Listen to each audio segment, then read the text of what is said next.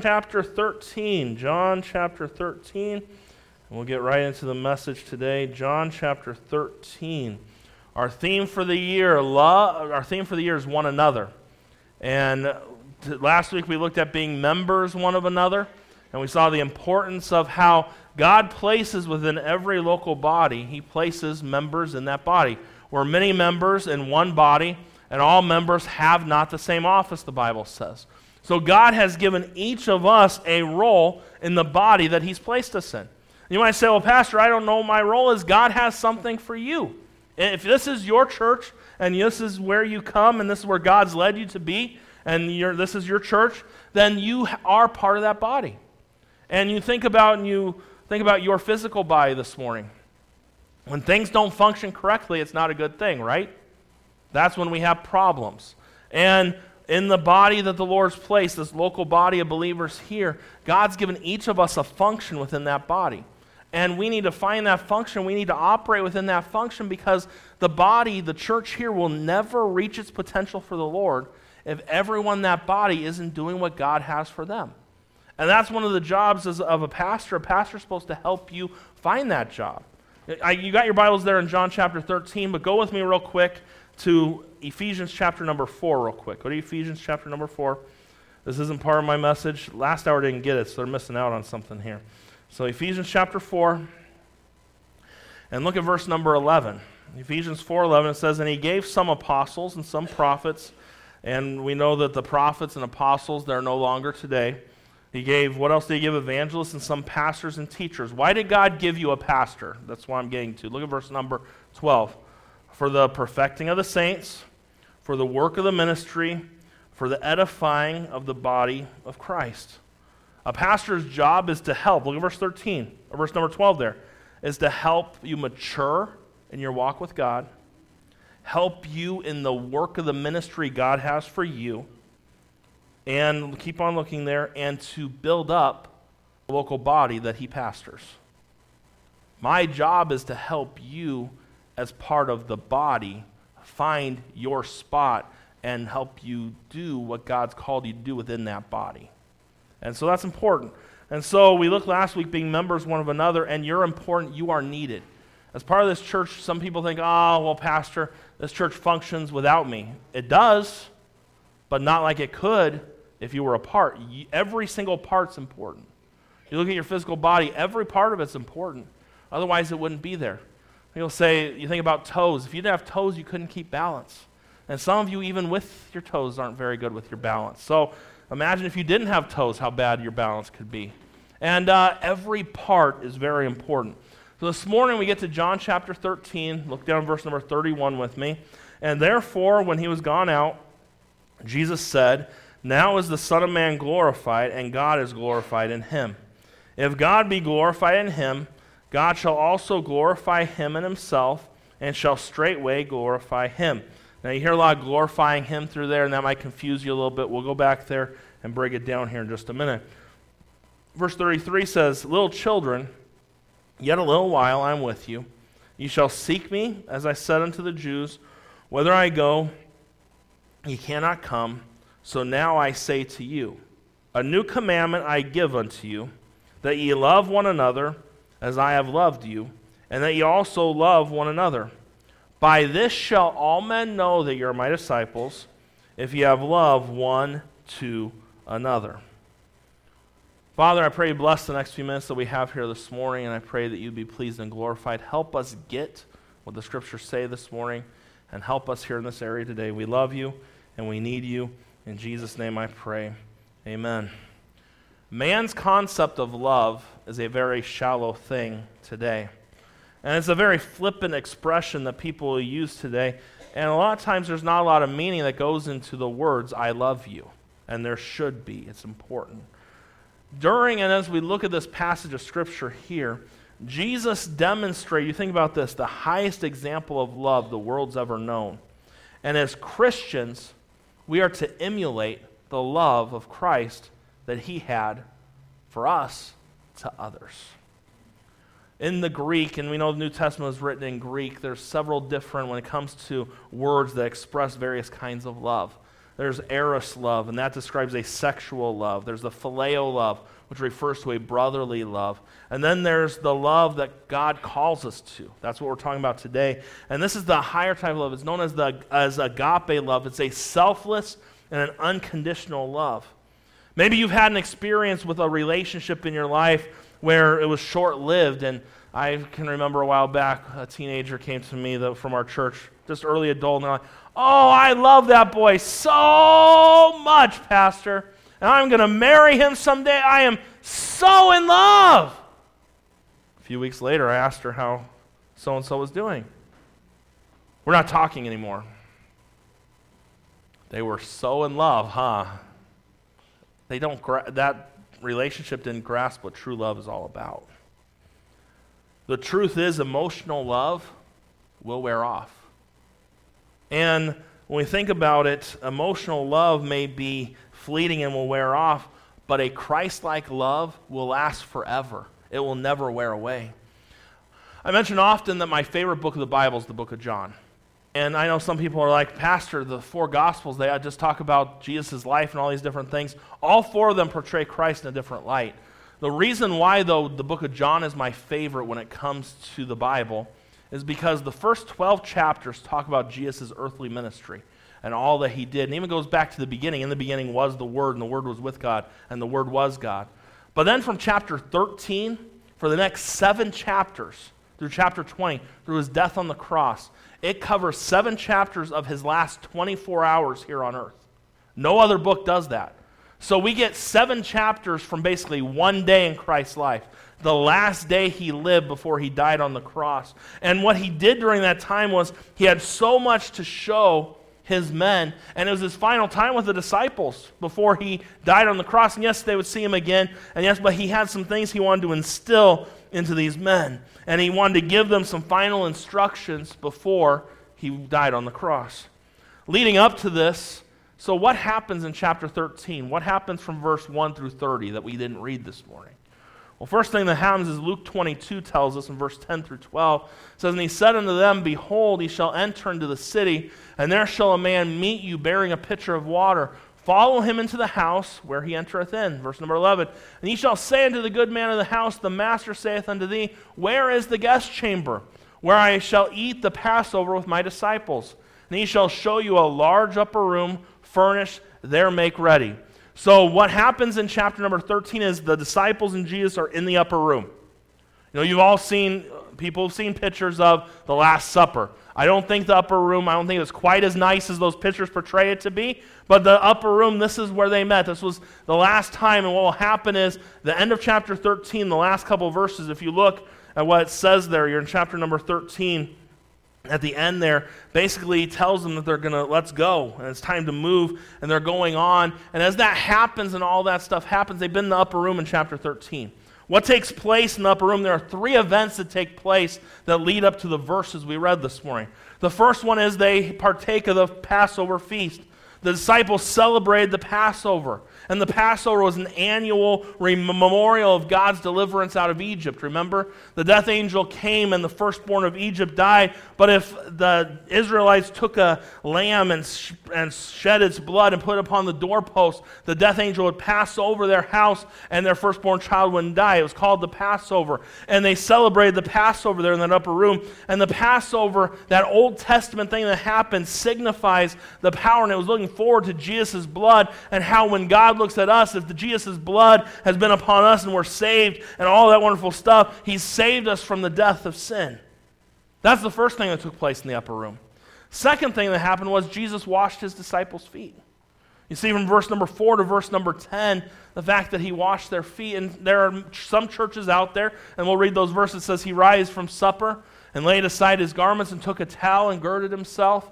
And after he poured water into a basin, he began to wash his disciples' feet and to wipe them with the towel wherewith he was girded. Then cometh he to Simon Peter, and Peter said unto him, Lord, dost thou wash my feet? Jesus answered and said unto him, What I do thou knowest not now, but thou shalt know hereafter. And Peter said unto him, It's amazing how in verse 6 Peter calls Jesus Lord, and then he's telling, God, telling Lord, you can't do something in verse number 8. Peter said unto him, Thou shalt never wash my feet. Jesus said unto him, If I wash not thee, thou hast no part with me. Verse number 9 says, Simon Peter said unto him, Lord, not my feet only, but also my hands and my head. Jesus said unto him, He that is washed needeth not to save to wash his feet, but is clean every whit, and ye are clean, but not all. That was talking about the fact that Judas was there with them, is what that was talking about. It was right at that time and all that would take place. But as we look at this, as we see these things before us, some churches will go around, and I had someone one time I went to visit them, and when people come to our church, I like to go visit them. When I got there, they're like, Pastor, we've been waiting for you to come. Okay, good. When are you going to wash our feet? Like, I'm not touching your nasty feet. I didn't, that was in my mind. I didn't say that out loud. Said, I don't know what calluses or bunions or whatever the case may be. Said, they're like, well, Jesus washed his disciples' feet. Isn't that what you do as well? Like, we came from a church where our pastor came to our house and washed our feet. Like, you can go take a shower or a bath and wash your own feet anytime you want. And uh, that, some people say, well, you're supposed to do it because that's what Jesus did. It's symbolic here of servant leadership. Every leader should be a servant. If the King of Kings, the King of Glory, the creator of the world could, in humility, get on his hands and knees and wash his. And today, it'd be a lot easier to wash people's feet today than back in those days. You have shoes, you have socks, and different things. Back then, all, there was dust everywhere, and that would not be a job that I'd want to do. But Jesus, in humility, and as a leader, he showed servant leadership, and it's so important that we understand that. The best leaders are servant leaders. And I don't care what you do in life, if it's your job, let's say at work, and you're a manager. The best managers I ever worked for were the ones, and I, in Bible college and things, I did, I loaded up trucks. I worked at UPS for a while. I worked at FedEx for a while. I also drove a forklift at other companies. And the best managers were the ones who, when something needed to get done, they were willing to get on the forklift and get busy too. I've also worked for the ones who would do nothing. Be like, you figure it out. The best leaders are those servant leaders. And whatever area you lead, be a servant. You are not greater than anyone else. The greatest one of all washed the disciples' feet. And if he's willing to do that, there should be nothing that we aren't willing to do. And may we all be that type of leader. I don't care what area it is. If you teach, you know, at our Christian school, make sure you're a servant leader. Serve those kids. Be a leader, but serve them. As a pastor, I try my best to be a servant leader. I get my hands dirty all the time. I got several things this week I got to get fit, working on and different things. But servant leadership is important, and Jesus displayed that for us. The third thing that happened in the upper room was the institution of the Lord's Supper. And finally, Jesus institutes the Last Supper with the bread and the cup, and it represents his body and his blood. And as a church, this is an ordinance that was given to us, not a sacrament. There are those out there that think that it's necessary to take in order for salvation. It's not necessary for salvation. The Lord's Supper is an ordinance, it is a picture. It's something to remind us of what Christ did for us. That's what it's all about. And a church is supposed to do it till the Lord comes and we partake of it here. And He instituted it there, and it's something we can do just like Jesus did, and what a blessing that is. We get to the end. Of, so, in the upper room, those three things, that's what takes place, which leads us to our verses for today. We see number one this morning as we get into our outline, we see the proclamation of Christ. You notice verse 31 through 33, the word glorified is used over and over again. It says, Therefore, when he had gone out, he said, Now is the Son of Man glorified and God is glorified in him. If God be glorified in him, God shall glorify him in himself, and shall straightway glorify him. Little children, yet a little while am I with you. Ye shall seek me, as I have said unto the Jews. Whither I go, ye cannot come, so now I say to you. And what Jesus is talking about here, Jesus proclaims, and this is leading up to the proclamation that's being made, what's being done here is that Jesus Christ is the Messiah. He is the Son of Man, and now it's his time to be glorified. Now, you wouldn't think of his glorification the same way that you would think of, uh, you know, his glorification was completely different. Think about the glorification of others and things that happen. You know, a president gets elected president of the United States, his glorification or whatever, he gets that little, you know, they have that ceremony there and all those different things happen. Jesus' glorification happened, letter B, or letter A, in his death. Jesus' glorification began as he died on the cross. And that's what verse 33 says Yet a little while am I with you. After being with the disciples a little while and performing all these miracles, it was time for Jesus to go and to die on the cross. Warren Wiersbe said like this He said, From the human perspective, the death of Christ was a dastardly deed involving unspeakable suffering and humiliation. But from the divine perspective, it was the revelation of the glory of God. And during this moment of Christ on the cross, the whole world would see that there was a Messiah who came to shed his blood for the sins of mankind so that all could be saved. He came and Jesus offered himself as a covering for sin. 1 John chapter 2 verse number 2 tells us and he is the propitiation for our sins and not for ours only but also for the sins of the whole world. He died for all. And isn't it amazing that even today, 2,000 years after the death of Jesus, the cross still signifies the glory and victory that comes through Jesus Christ? Hey, Christian, you don't need to live a defeated life because today we see an empty cross. It reminds us of the fact that we're on the winning side because of what Jesus Christ did, and He's in heaven, and someday, and what a day it's going to be when we get to be with Him. Jesus' proclamation, He talked about His death coming, also His deity his deity. When Christ speaks of his glorification, he's referring to his identity. He's declaring himself to be the true Son of God.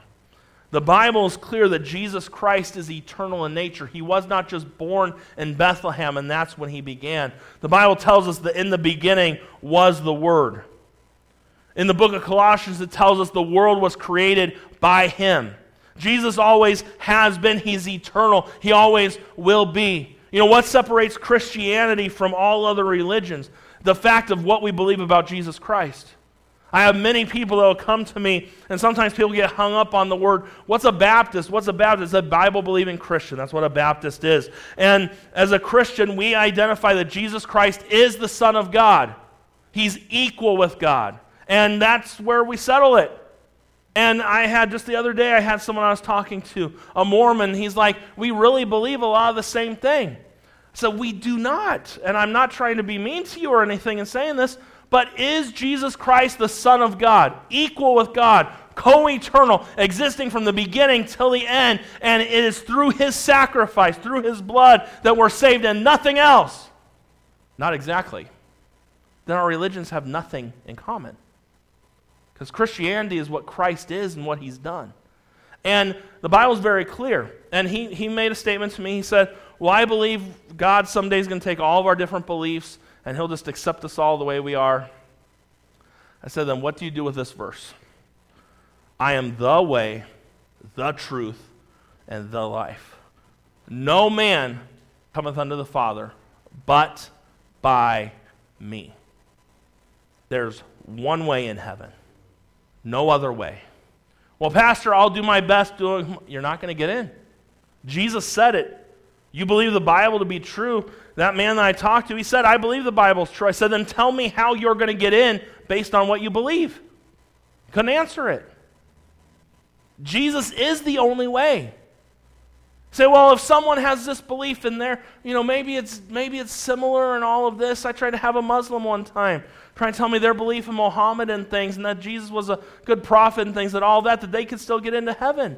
And it doesn't work that way. And it's not because we're any better than anybody else, it's because of who we put our trust and faith in. When you put your faith and trust in someone who cannot save you, you will not get in. It's that simple.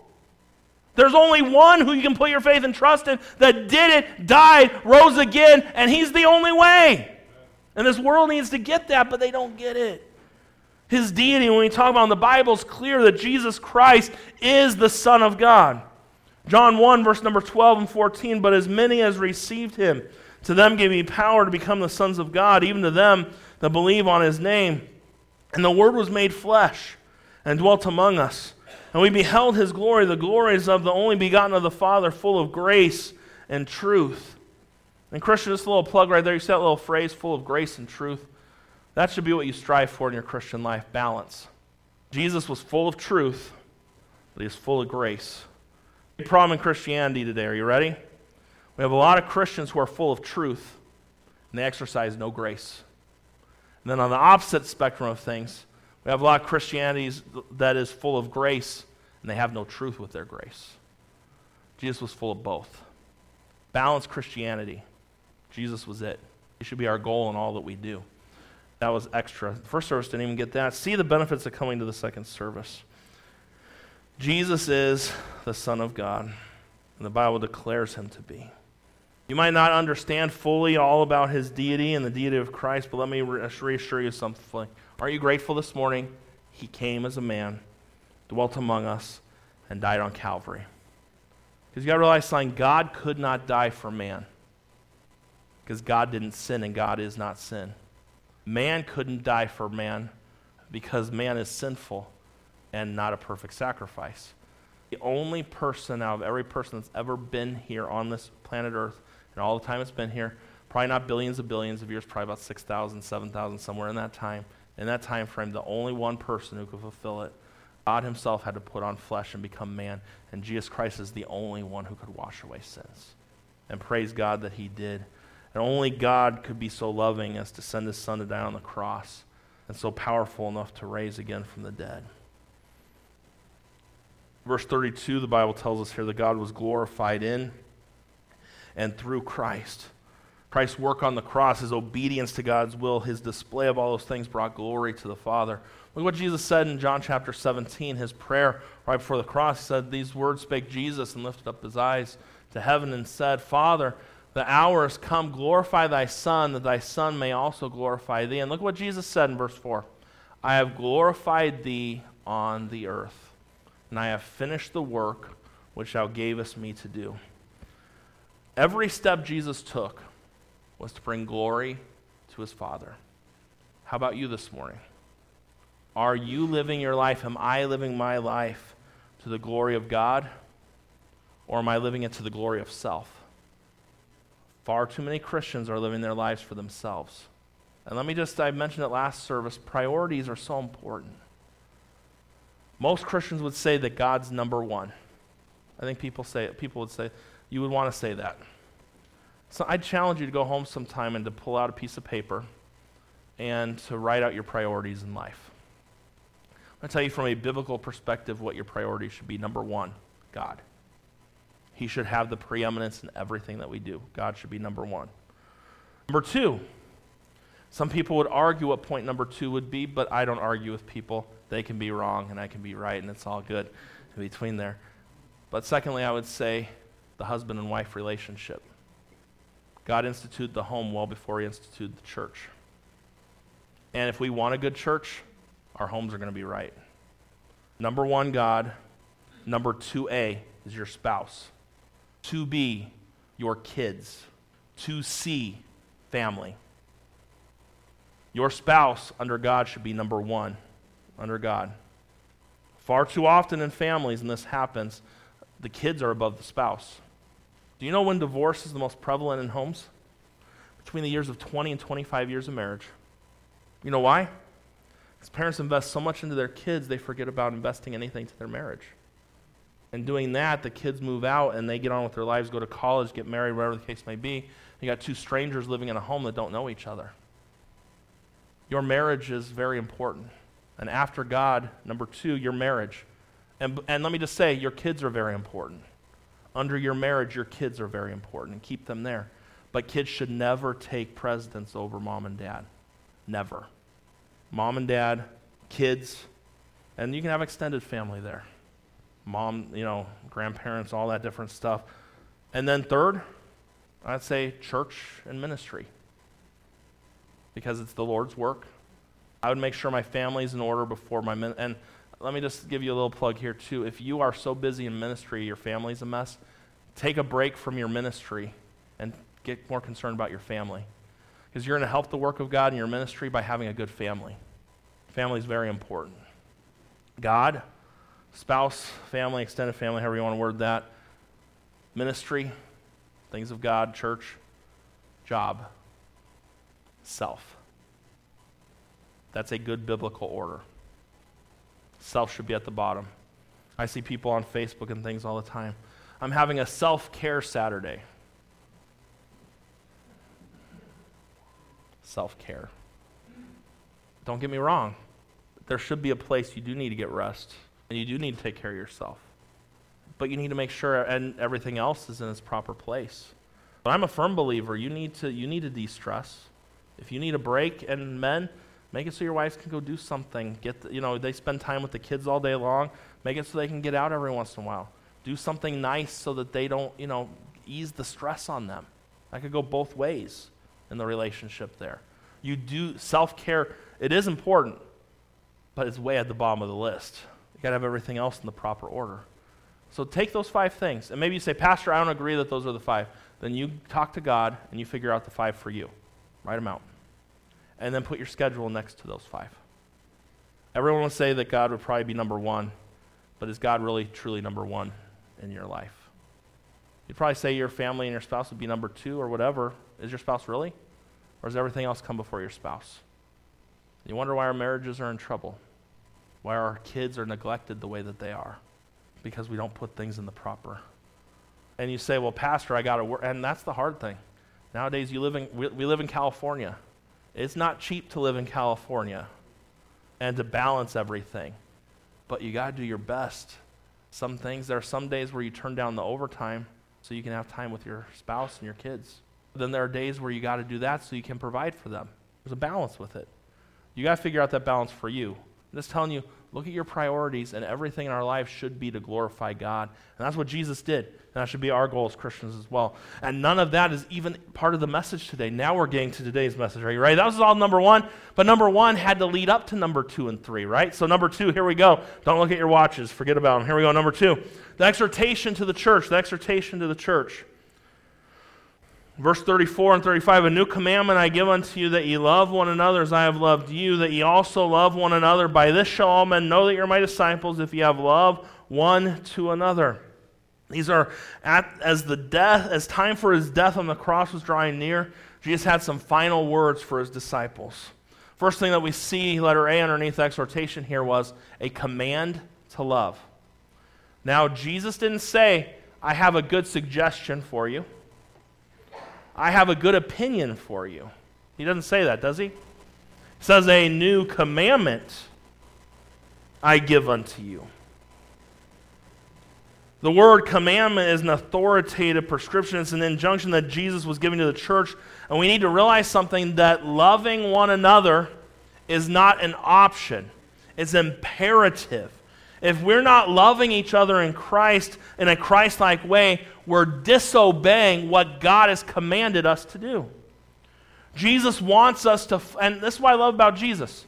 We talk about servant leadership. Jesus wants us to follow his example.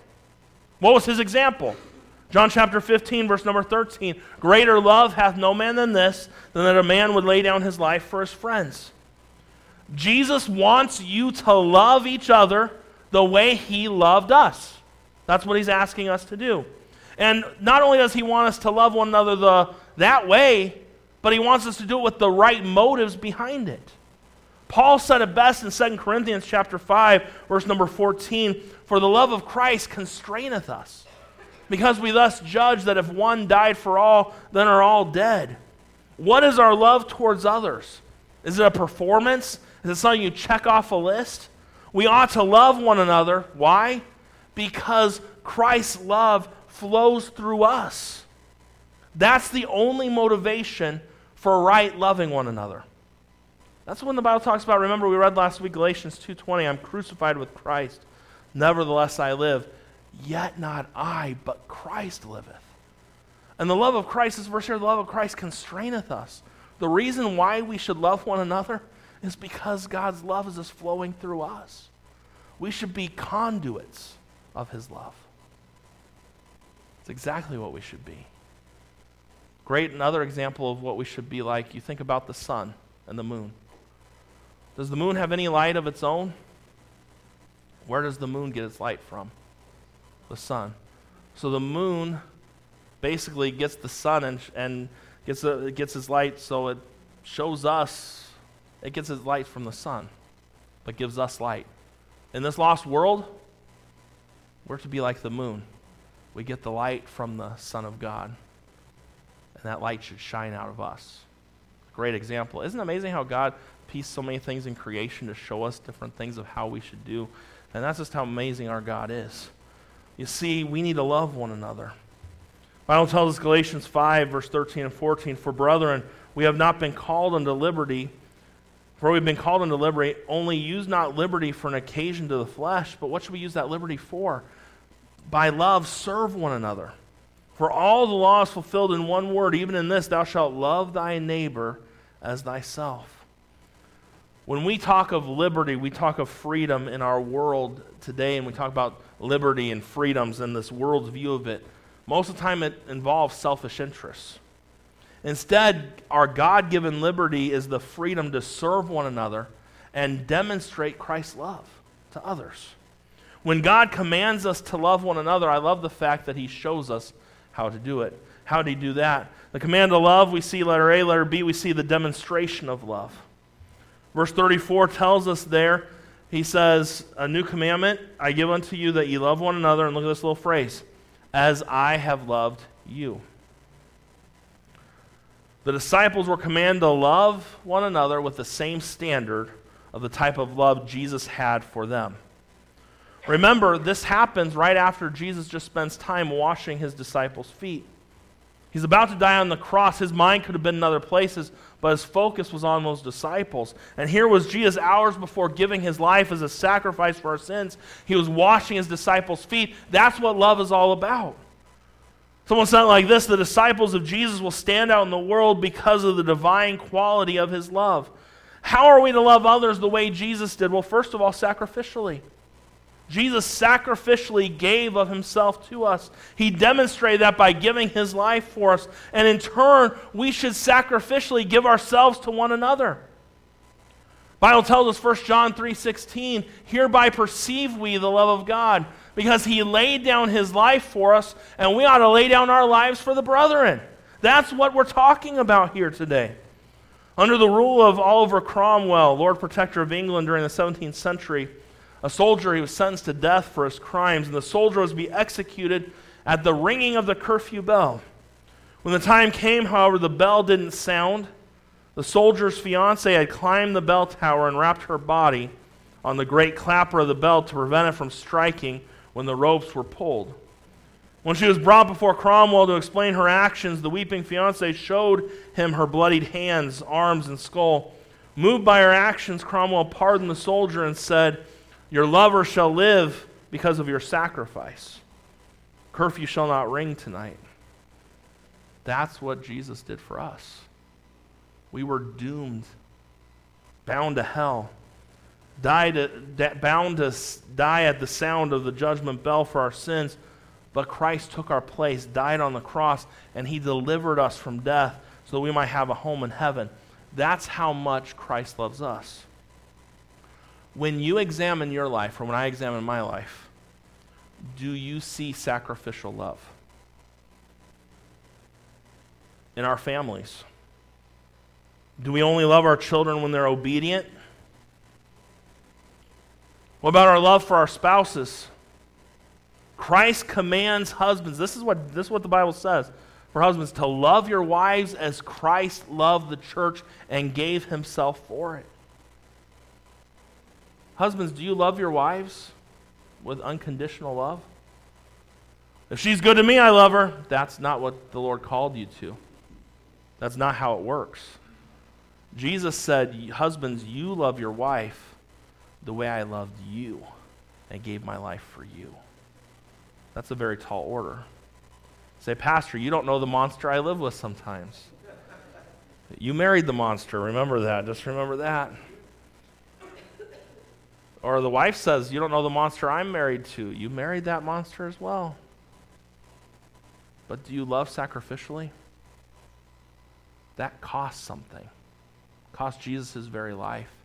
We like to love when it doesn't cost us anything. Sacrificial love, we see that from our Savior, and it should be displayed in our lives. And husbands, you need to, you need to make sure that you're loving your wife the way God told you to. Love her unconditionally. Love your family. Love one another. Not only did he love sacrificially, but he loved righteously. And this is where we get Christianity gets this all wrong so often. We need to bear in mind that while God's love is sacrificial, it is also righteous. God's love does not permit sin. I say, what are you talking about? John chapter 8, verse number 10 and 11. The woman who was caught in adultery, remember, Jesus was down writing in the sand, and he said, He's without sin, let him cast the first stone. Well, this is the end of that there, and verse number 10 says, When Jesus had lifted up himself and saw none but the woman, he said to her, Woman, where are thine accusers? Hath no man condemned thee? She said, No man, Lord. And Jesus said to her, Neither do I condemn thee. Go and sin no more. God, in his infinite wisdom, can love a sinner without condoning their sin. That's how a church should be. We must embrace sinners, but we must not embrace their sin. It's very important. A lot of Christianity gets a bad rap and says Christians hate homosexuals.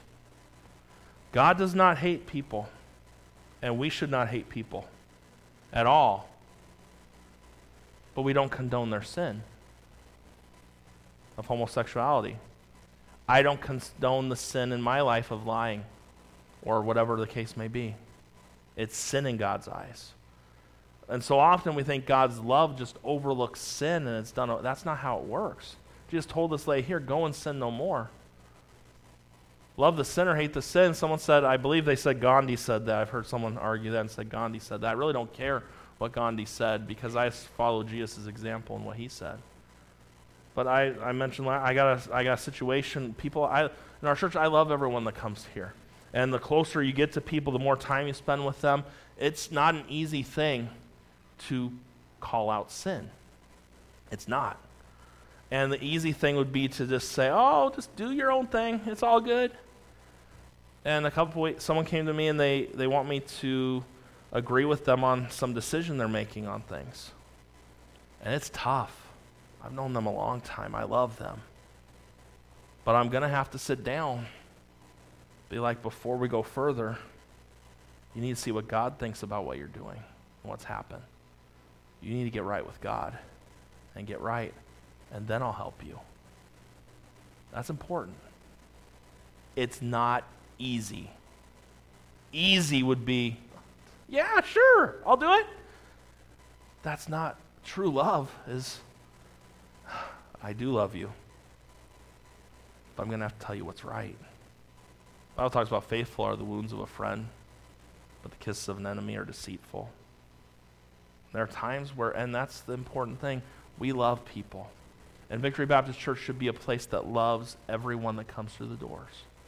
So, so and so struggling with this, we don't like what they struggle with. I don't like the things I struggle with in my life. And I don't condone anybody's sin, and we can't. But we're supposed to love people. And that's what we see Jesus did, and we see Jesus showed that here. Jesus could have told her, hey, go, just go. Neither do I condemn thee. Go, you're good to go. Said, go, but hey, sin no more. And there's a balance with all that as well. When there's wrong done and things and sin that's taken place, there's got to be repentance before God. I hear oftentimes people want to restore people and all these different things, and there's got to be repentance with God. And there are some people that believe you need to get in front of a church and repent in front of a church for all that stuff, and those people can have what they want and do what they want to do. That's not a biblical pattern for anything. If you look at the biblical pattern for things, the person needs to get right. Like some people would, the situation that I'm going to be dealing with, they would just have them go before the church. No. I'm their pastor. I'm going to go and I'm going to say, hey, I'm just laying this out for you. And then they got to decide what they do with it, with them and the Lord. And, w- and the thing is, we try to restore people who have never reconciled or have um, repented of what they've done to God. And that's important. Because if you see something that neither do I condemn, they go and sin no more, that's a repentance. Because you're turning from the sinning you've been doing and you're going to stop doing it. Repentance is a turning from. That's how that all works. And if anybody's lost in all that I just said, sorry, but I think I explained it all right. And then not only did Jesus love sacrificially, and not only did he love righteously, but next, he loved constantly. His love never stops. And that's some Christians get this idea you mess up, you sin before God, and God gets mad at you and he hates you. God, God will never hate a child of his. God might get sad, might God might, but he's never going to. You know, you be honest in the room. Most of you that have kids, there are times where your kids have not always done what you've wanted them to do. You have adult kids, and you might do things differently than how they do it. Or they might step away from you for a while and might be mad at you about something. But did you stop loving your kids ever? No. So why would a perfect Heavenly Father ever stop? He won't. He won't. Bible tells us in um, Romans chapter 8, verse number 38 and 39, For I am persuaded that neither death, nor life, nor angels, nor principalities, nor powers, nor things present, nor things to come, nor height, nor depth, nor any other creature shall be able to separate us from the love of God which is in Christ Jesus our Lord. If you're a child of God, nothing you do can separate you from his love. And sometimes we get bad in churches where we shame people like, God's, God's mad at you today. God loves you. Why does he punish you because he's mad at you sometimes and chasing us? No. He chastens us because he loves us. If he didn't chasten us, he wouldn't love us. It's all about his love for us. And that's something to understand. His love is constant, it never changes. Nothing can change God's love for us. And nothing should be able to change our love for one another. Say, Pastor, you don't know what my spouse did to me. What did you do to the Lord? Probably far worse. Now, some people take that to the extreme. My pastor told me to stay with my husband, he's abusing me. Don't stay in a relationship with someone who's abusing you. Go get help with that. Take it to the proper people. I'm not for stuff like that at all. And that should never be the case. And that's not what I'm talking about this morning. Pastor, my husband cheated on me. You're going to need some counseling and you're going to need some help. Don't just think you can handle that all on your own. You do need help in that area. But by the grace of God, you can get through it. You can move forward. That's the type of love we're supposed to have. In a church, so and so, I just don't like so and so. Who cares? Love them anyways. If God can love you, you can love anyone. And that's not always an easy thing but it's right. The Bible tells us in uh, 1 Corinthians chapter 13, verse 4. It says charity is the word the King James used. Charity there is agape love. It's the same thing. This is the type of love that Christ had for us and the love we're supposed to display. Charity suffereth long and is kind. Charity envieth not. Charity vaunteth not itself. It's not puffed up doesn't behave itself unseemly, seeketh not her own, is not easily provoked, thinketh no evil, rejoiceth not in iniquity, but rejoices in the truth, beareth all things, believeth all things, hopeth all things, endureth all things. And in our flesh, loving people is a difficult task. And there are people that we look at that do not deserve our love. There are. I could go through and name several people I can think of in my own life that don't deserve it. But God loves me. And I don't deserve it at all. God's given us His Spirit. When we yield to the Spirit, what's the first fruit of the Spirit? Love. Love. Leads us number three, and we're done here in just a couple minutes here. Here we go. The identification of love. Something amazing happens when we live out God's command to love one another. Verse 35 tells us here that people around us begin to identify us as Jesus' disciples or followers of Jesus when we love one another. Very interesting there. We know that we're following God's commandments when our love for one another is evident in our lives. We develop our testimony based on how we act what type of testimony do you have? You know, I, you know, I, I wear Jesus shirts everywhere I go. I have Jesus saves on the back of, it's a bumper sticker on the back of my car. I don't put any of those on my car because if I ever a bad testimony, I don't want it to be the Lord's fault, you know. And uh, if I get cut off or something or anything else like that, I don't, I don't ever get say anything to people. Remember pride? We talked about that last. Um, I wear t-shirts. I carry my Bible with me. I do all I do all these things. Do you realize that's not how people are going to know that you're a follower of Jesus?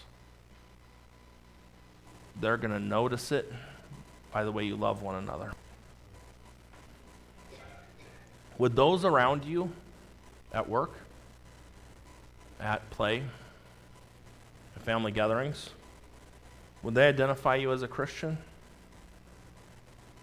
God's people should be different. Why? Because we know who true love is. God is love.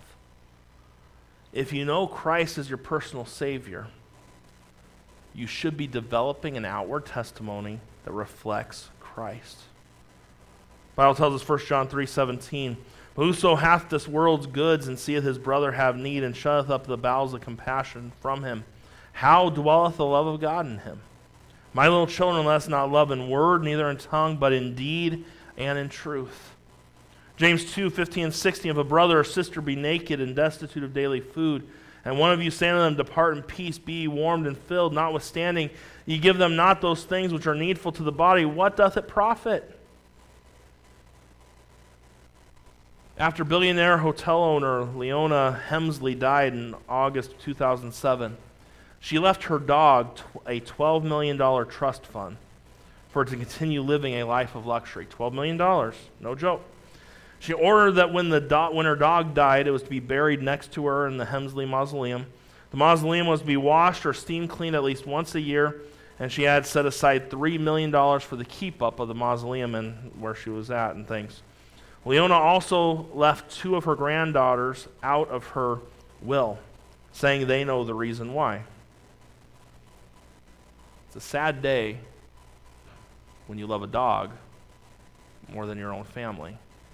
And I get there could have been issues there, but we can tell that this woman truly loved her dog. But did she truly love her family? Her treasure was where her heart was. And when we love God, we can love anyone, regardless of the kind of person that they are. That's true Christianity. It's simple, you know why? Because God loves everyone.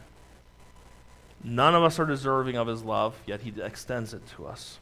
Someone said like this When you love people who are like you, that's ordinary.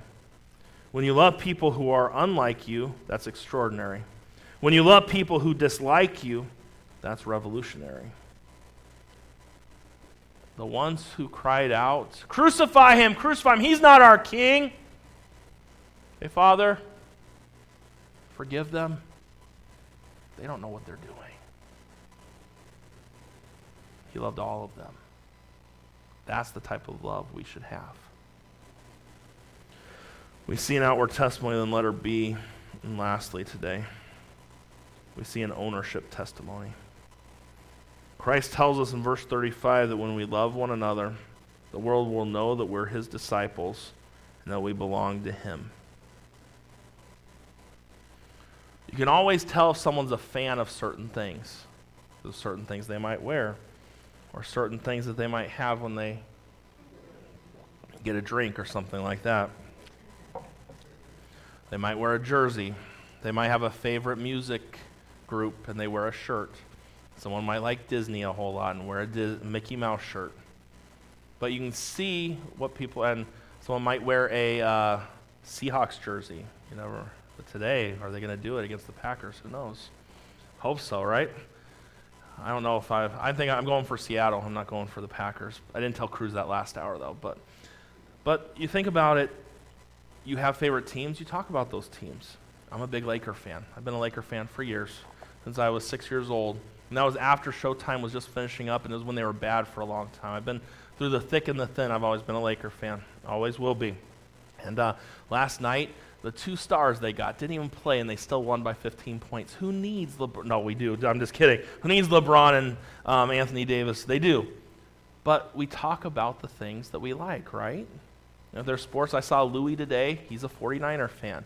And God forbid there's any other 49er fans in our church. But he wore a 49er shirt today. Why? Because his team won yesterday. I can't believe he brought that filthy lucre into the house of God, but he did. But you think about it, we talk, they talk about our favorite teams. You wear a jersey to show your affiliation. You might even say, We won today, and you didn't do anything but sit on your couch and watch the game. You didn't do anything, but we won. But similarly, the world will see that we belong to Christ through our love for one another. Not a shirt you wear, not anything else. If we truly love God, we'll want to love others and show them that we are followers of Christ. Mark 12, my last, actually, there's two sets of verses left. Mark 12, 29 through 31. And Jesus answered him, The first of all the commandments is, Hear, O Israel, the Lord our God is one Lord. Thou shalt love the Lord thy God with all thy heart, with all thy soul, with all thy mind, with all thy strength. For this is the first commandment, and the second is like, namely this Thou shalt love thy neighbor as thyself. There is none other commandment greater than these. What sets Christians apart from the world? It's supposed to be love. A lot of times it's our Pharisaical attitudes. That's not the love of Christ. God's commandment is for us to love one another and to show this world the love of Christ in us. Jesus Christ showed us the perfect example of love. And what he expects of his children is to show that love to one another. 1 John 4 9 and 10 says, For this, is the manif- for this was the manifestation, the love of God toward us, because that God sent his only begotten Son to the world, that we might live through him. Herein is love, not that we loved God, but he loved us. And he sent his Son to be the propitiation for our sins. If you're saved today, the people around you should see Christ in you through your love for them. Maybe we need to change the way we act at work. Maybe we need to change the way we act around the buddies. Maybe we need to change the way we act around our families. Maybe we need to change the way we act with one another in church. And when people come into this place, God should be glorified. This is His house. And when people come in, we looked at last week, we need to be members one of another, and everybody has a specific fun- function within the body. But as we look at today, people are going to know if we're sincerely in this thing for the Lord based on our love for one another. Because there's going to be someone in the room that ticks you off. It's going to happen. I might have ticked you off. I don't know. Or someone else, you get mad, or someone doesn't. Not everyone thinks the same. There are some people that just, you know, there are some, some people that just rub you the wrong way. Have that ever happened with you? Uh, for me, no one ever has rubbed me the wrong way. Never, ever. And no, there, I'm just, I lied. See, I talked about lying earlier just because I don't love I don't like something about them or they aren't enough like me doesn't mean I can't show them Christ's love. Because we are on the opposite realm of things with him. He said, I still love you. I died for you.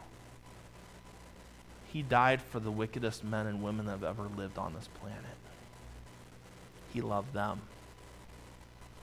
Say, how do we love someone so wicked? You tell them about the Lord. There are people you look at, and how could you love someone who molests a young person? That's not an easy one to be able to describe. Even the Bible says it'd be better for a millstone to be cast around their neck and throw them into the bottom of the sea than to offend a little one. That's what the Bible says. But we're to love all. That doesn't mean that you trust people. You know, someone someone robs you. They serve their time and they get out. And you're like, oh, I love you. You can stay at my house while I'm gone on vacation. That's just not smart. I would not, that's not a smart thing to do. But you can forgive. But you still got to be careful on certain things. And there's a balance with all of that. But the gist of the sermon is this Jesus, the last thing he's trying to get through to his disciples is this the world's going to know you're a follower of me if you love one another. The world's going to know that Victory Baptist Church is a church that follows Christ if we love one another. This world's going to know that your home is a home that follows Christ by your love for one another. Let's show our love. After all the Lord's done for us, His love should be flowing through us to others around us. Father, we thank